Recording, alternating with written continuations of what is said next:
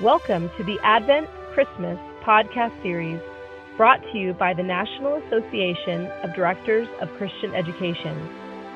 This year, we've invited our board of directors and DCEs from around the United States to share with you their thoughts on our theme, God's faithfulness, our hope. Throughout the season, we pray these devotions will help frame your anticipation of the birth of our Savior, Jesus, and that you are blessed throughout the season by the thoughts that are shared. Now, sit back and enjoy this podcast. Hey guys, my name is Hailey Jo Miller. I serve as a DCE um, at Memorial Lutheran Church in Sioux Falls, South Dakota. I've been a DCE for 11 years, and I'm also serving as a member at large on your very own NADCE board. This Christmas is super special for us. By the time you hear this, we'll have welcomed our fourth daughter into our family. Uh, we're looking forward to including her in our celebration of the Lord's birth. Our devotion for the day is going to focus on God's faithfulness over the years and our everlasting hope that never fades. My pastor and his wife had the opportunity to visit Israel at the end of this past summer.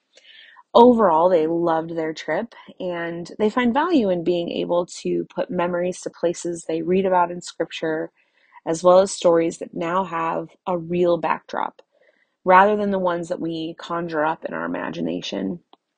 However, my pastor's wife also explained the reality that many of these places look nothing like they would have historically.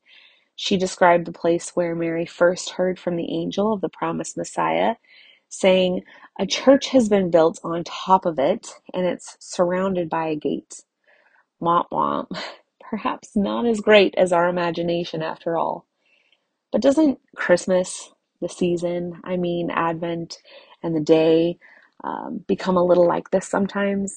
We have this picture in our mind's eye of what it should look like, sound like, smell like, and feel like, only to face the reality of a busy schedule, lack of snow, juggling all the get togethers with other church members and family, rushing to get in all the Christmas program practices that we need, not to mention the pressure of an excellent Christmas program and I'm just as guilty. I, you know, I want to wear the sweaters, breathe in the fresh air, uh, watch my girls de- decorate sugar cookies with their papa, have a clean house, a gorgeous tree with all the trimmings, not to mention the desire to read every night from our Advent devotion.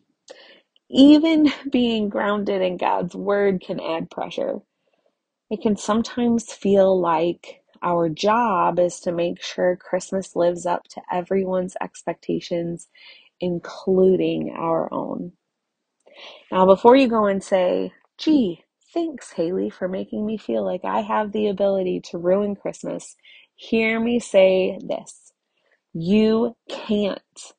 Guess what? The beauty and wonder of Christmas doesn't rest on our shoulders, my friends. Christmas belongs to Christ, and even if we strip away all the other stuff, we're still left with the greatest gift and everything Christmas should be. It's beyond my power to remove the words from Isaiah 7 Therefore, the Lord Himself will give you a sign. The virgin will conceive and give birth to a son, and will call him Emmanuel. Or surface of the hope we hear later in Isaiah chapter 11.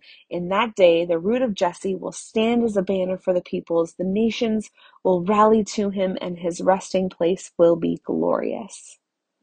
God Himself was faithful from the beginning, reminding us of the hope that was to come. And behold, this hope still lives. His promise at the end of Matthew, and behold, I am with you always to the end of the age, still rings true today. My friends, my colleagues, fellow workers of the kingdom, take heart. Christmas is not ruined or tainted by anything in this world, including ourselves. Advent and Christmas belong to Christ, and his hope cannot fade. Phew, what a relief, right?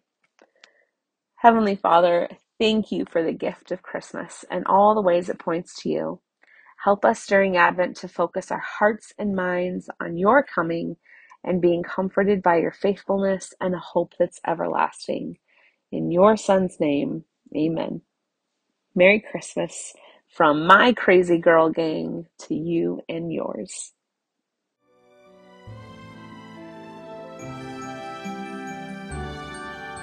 Thanks for listening to this podcast.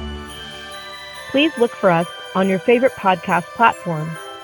There you can listen to past episodes, subscribe to regularly receive NADCE's podcasts during the Advent Christmas season, Lent and Easter seasons, or throughout the year. This is Shelley Haynes, wishing you God's peace and joy this Advent and Christmas season.